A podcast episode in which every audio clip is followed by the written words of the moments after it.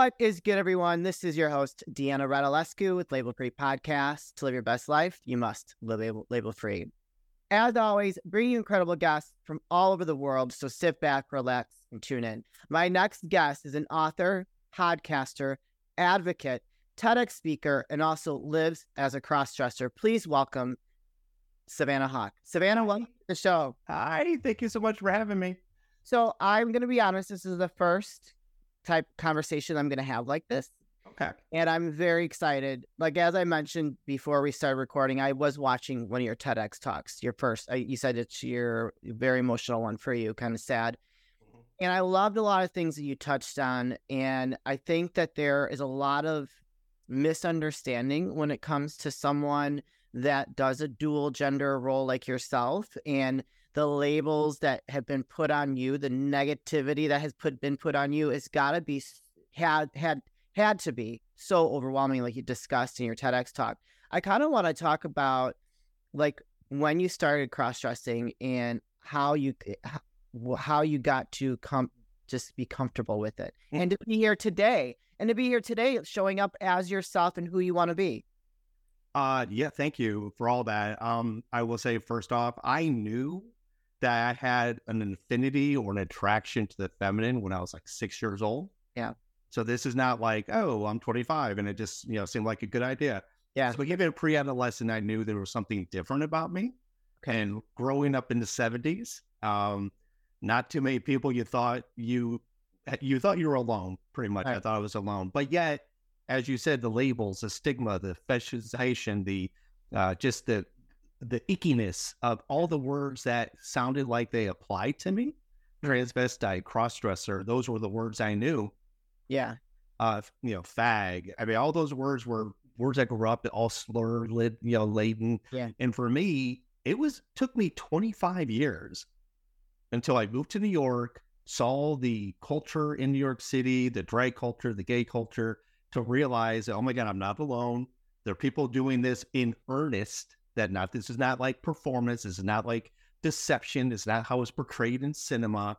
Yeah. It took me 25 years just to say to myself, I am a transvestite. And then as soon as I did, I'm like, I don't like that word. So I accepted it as my label, knowing that was the closest thing that defined what I knew about myself. Yeah. And then from 25 to 52, I'm still evolving. It's taken me another 25 years to understand the why. Why am I transvestite? Why do I cross-dress? What is the driving force that makes me do what I want to do, to be this? Yeah. So it took me 25 years to say, oh, I cross-dress because I have a dual gender identity and nature about myself. So there's all these other labels you have to start applying to really get that full picture of who I am. Yeah. What would you say to maybe, a child that is kind of in the same position in today's world that is struggling with that and is feeling alone? I will say, luckily, two things. Luckily, we have a lot more resources at our disposal. Yeah. We have a lot more vernacular to draw from to understand. I know we don't like talking about labels, but as human beings, we love to categorize things and make it kind of be understood for ourselves. Right. So it's amazing that we now have this vocabulary we can use to find who we are and say, oh, I know what that means. That sounds like me, and keep exploring that way versus being in the dark for all these years like me. But conversely, where it was hidden and not talked about 30 years ago, Now it's very mainstream, socially charged. Yeah.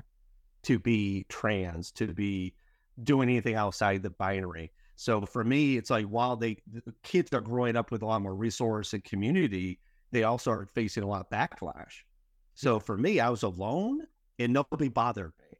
Yeah. So I could kind of figure it out in the dark, unfortunately. Sure. Whereas kids today, they know what they are, but then they're seeing how much lament there is out there in the world against them. Yeah. Is there a difference between a cross-dresser and a transvestite? Nope. Transvestite is, in simplistic terms, transvestite is wearing vestiges of something beyond your, biology. Crossdresser is the same thing. Genderqueer, gender nonconforming, gender fluid, dual gender, bi-gender. It's all like in the same galaxy of terminology that can all mean degrees of the same thing. And basically, I'm a biological male who just has to express myself in a feminine way in something more than just like, oh, I like to pray at movies, or I like to bake, or, you know, it's like, it's not enough to just be a man with feminine energy. I need to also present periodically as female. Sure. And so that brings another question. How often are you presenting yourself as female versus you're being male? I would say usually I have like a 1 day a week. Me and my girlfriend, we've established that Sundays is my Savannah Sundays. Okay. And so I go out, I get dressed, I go to Starbucks, I do my writing and podcast editing, whatever I need to do, and just kind of be out in the world for 4 or 5 hours. And that's enough. That's typically enough for me. Yeah. Like today, this is not a Sunday, but I get the honor and ability to dress for you. So that's awesome. And I took the day off. So this could be a full day of me probably just being Savannah for a while as well. But yeah, once a week is enough. And that's only 5-6 hours at a clip per week. The rest of my life is biologically male. You know, I bring home the bacon as a man. I do the chores as a man. Everything else is very male-centered. Yeah. So you have like a not regular, I hate that word, but like a man and woman relationship, male-female relationship. Yep.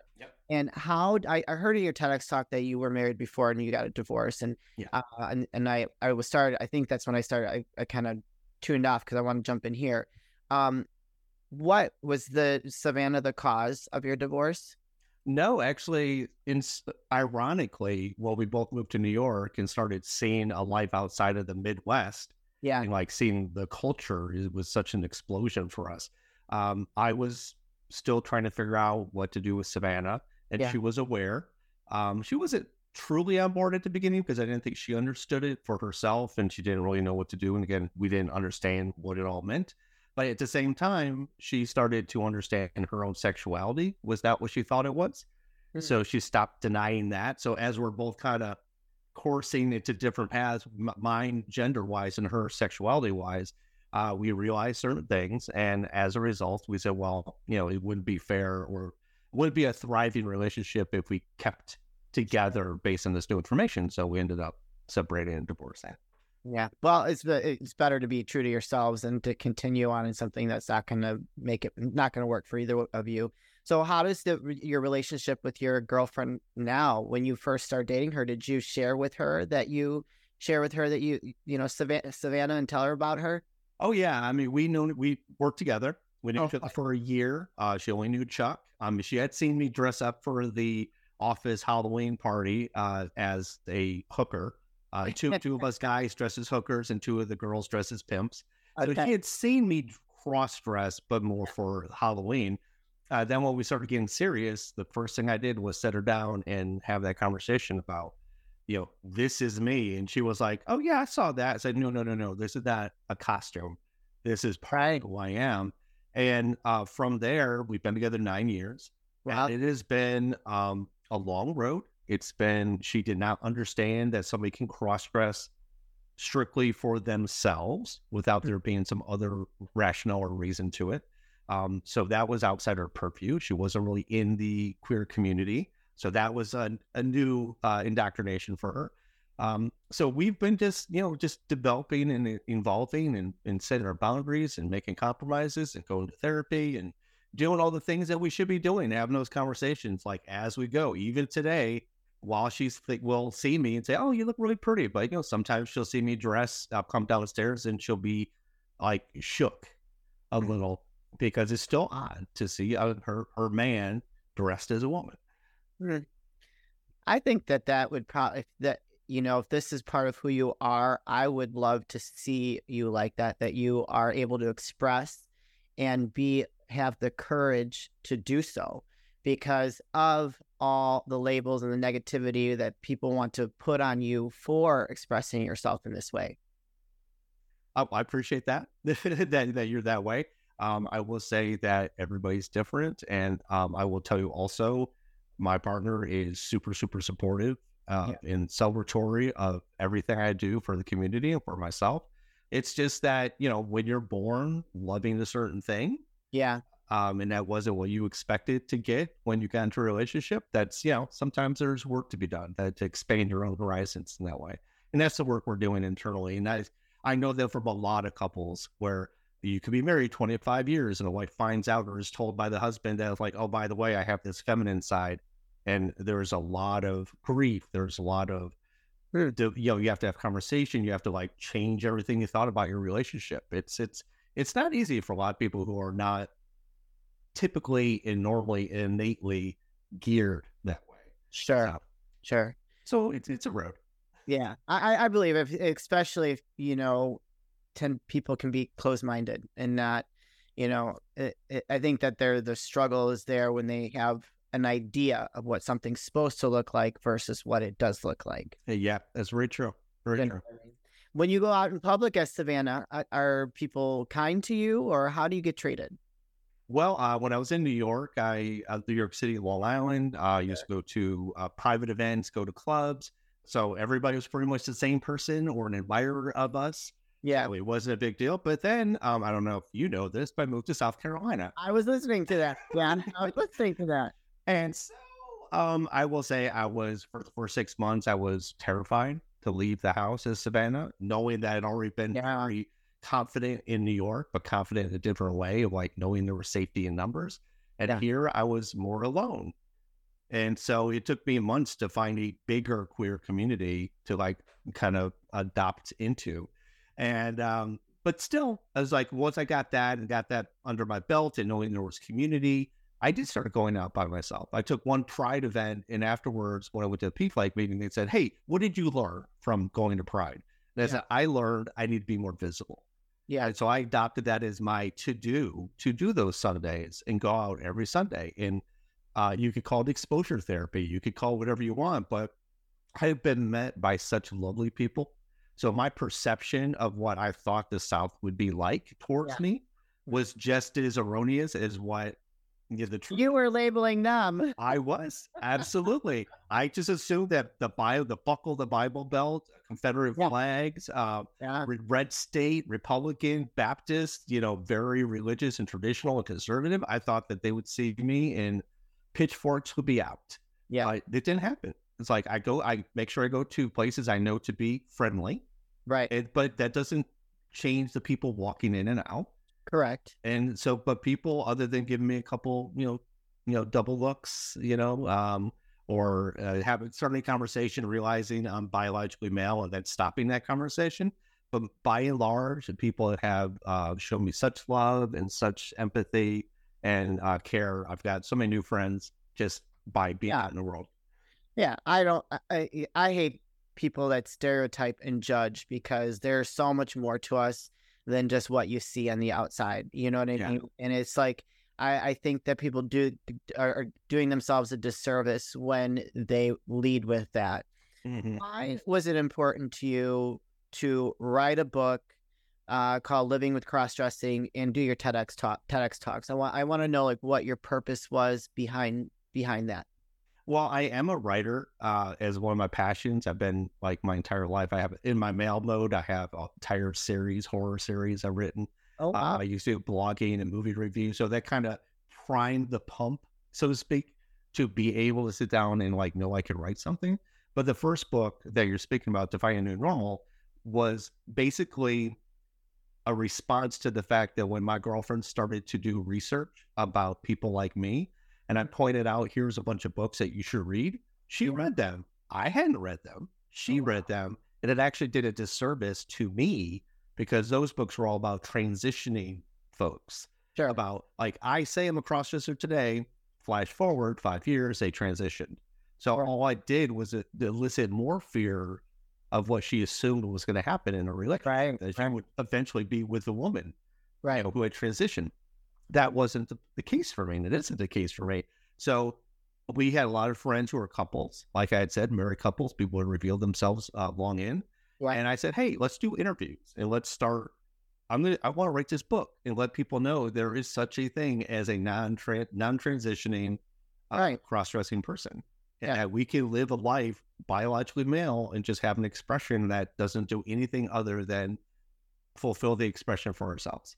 Yeah, I think it's a beautiful thing. Like this gotta feel so liberating to you to be able to be Savannah. Because what if you couldn't do that? What would that do to you as a person? It would. I've had it happen. I've had a couple hiatuses, not by my own choosing, that forced me to not be able to dress, and it's it gives you a little bit of a depression.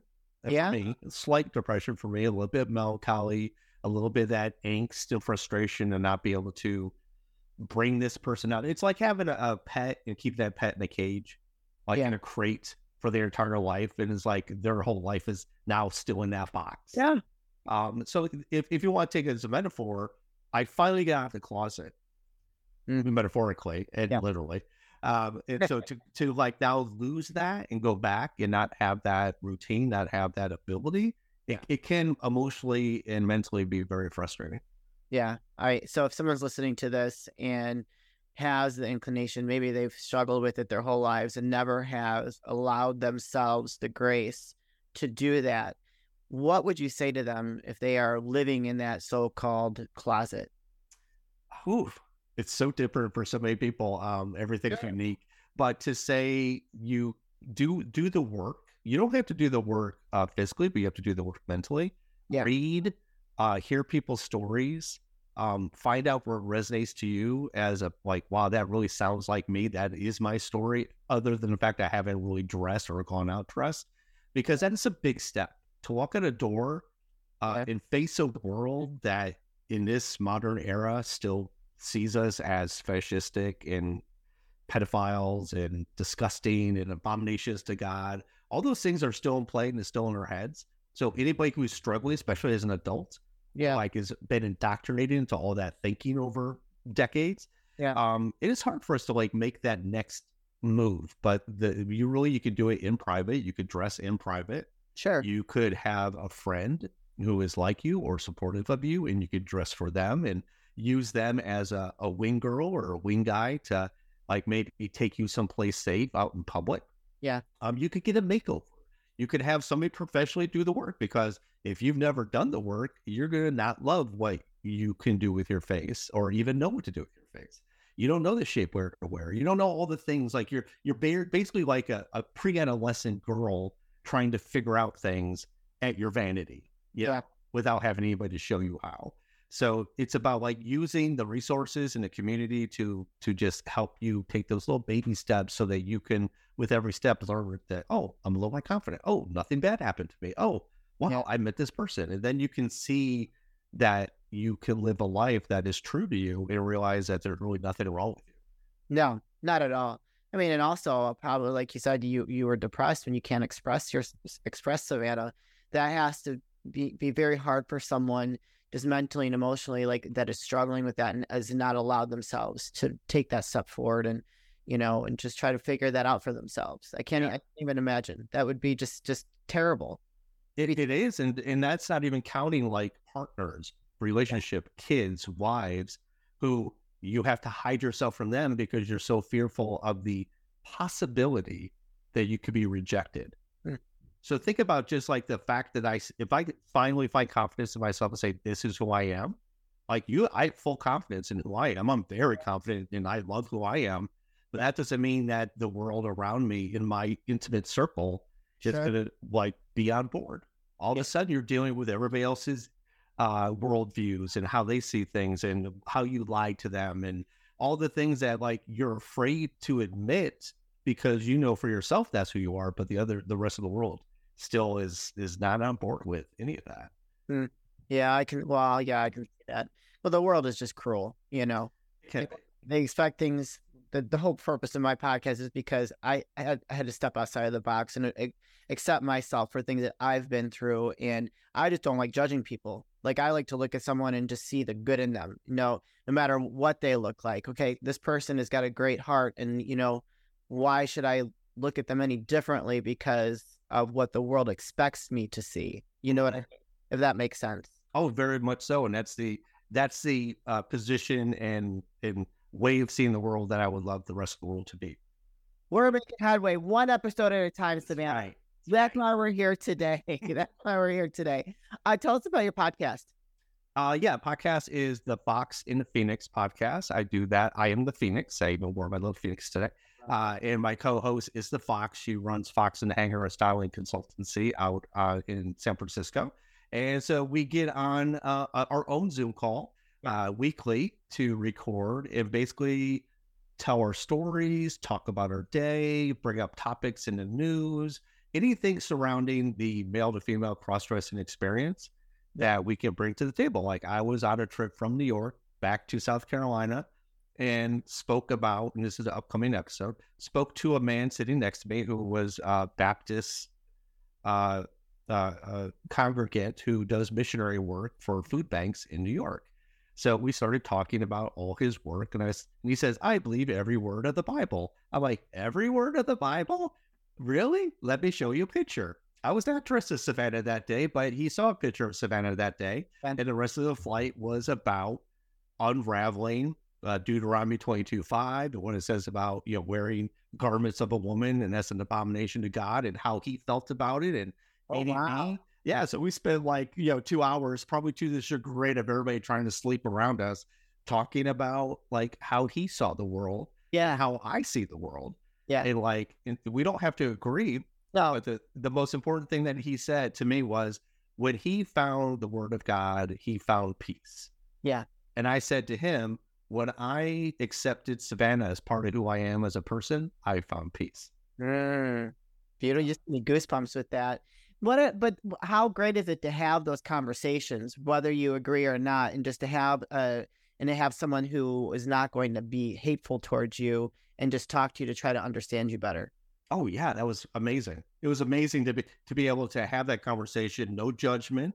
I'm sure he had some judgment in his heart about his belief, but he was very open to looking at that passage, seeing what was said about that passage, when it was written, all that stuff. He was very open to having a conversation without it being like a blame game or you're wrong and I'm wrong, or you're right and I'm wrong, and prove this, prove that. Tell me why I should change my mind. It wasn't about that. It was just about having just a lovely, pleasant discourse about our lives. And going back to the podcast, that's going to be on the podcast. And it's those type of things, those experiences that I can bring my personal experiences to the table, and Julie can bring her experiences to the table as an ally.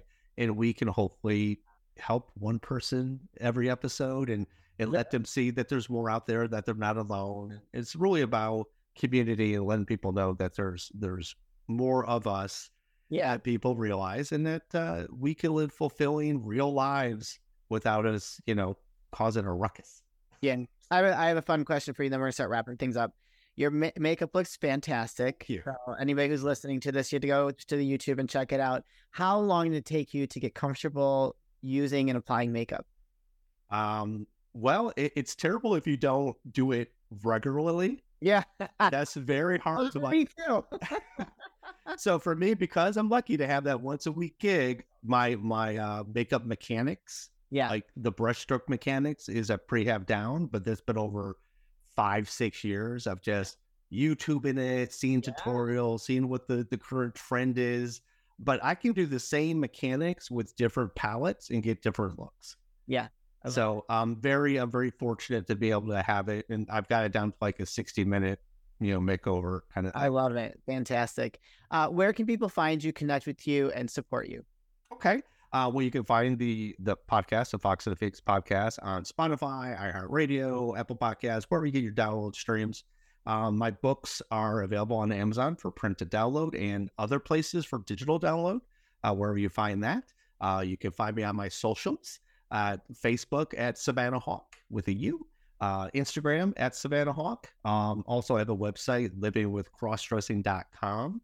There you can also find a lot of that connected information as well. And that will also give you even a contact us page. If you don't want to DM me through my socials, you can go to that. My contact us page and find me that way. Perfect. You guys, I'm going to put those links in the show notes. So if you connected with Savannah's story today and you want to learn more or share her story with someone that you know that could benefit from it, do not hesitate to click those links. Go follow her on social and check out her podcast. Go follow the podcast.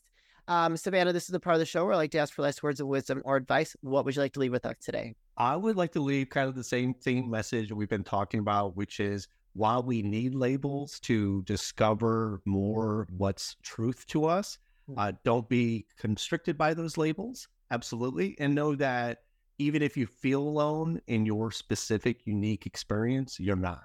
Know that there are so many millions of people out there like yourself or adjacent to yourself or an ally to you that can be of service and help you through. Beautiful. Yes.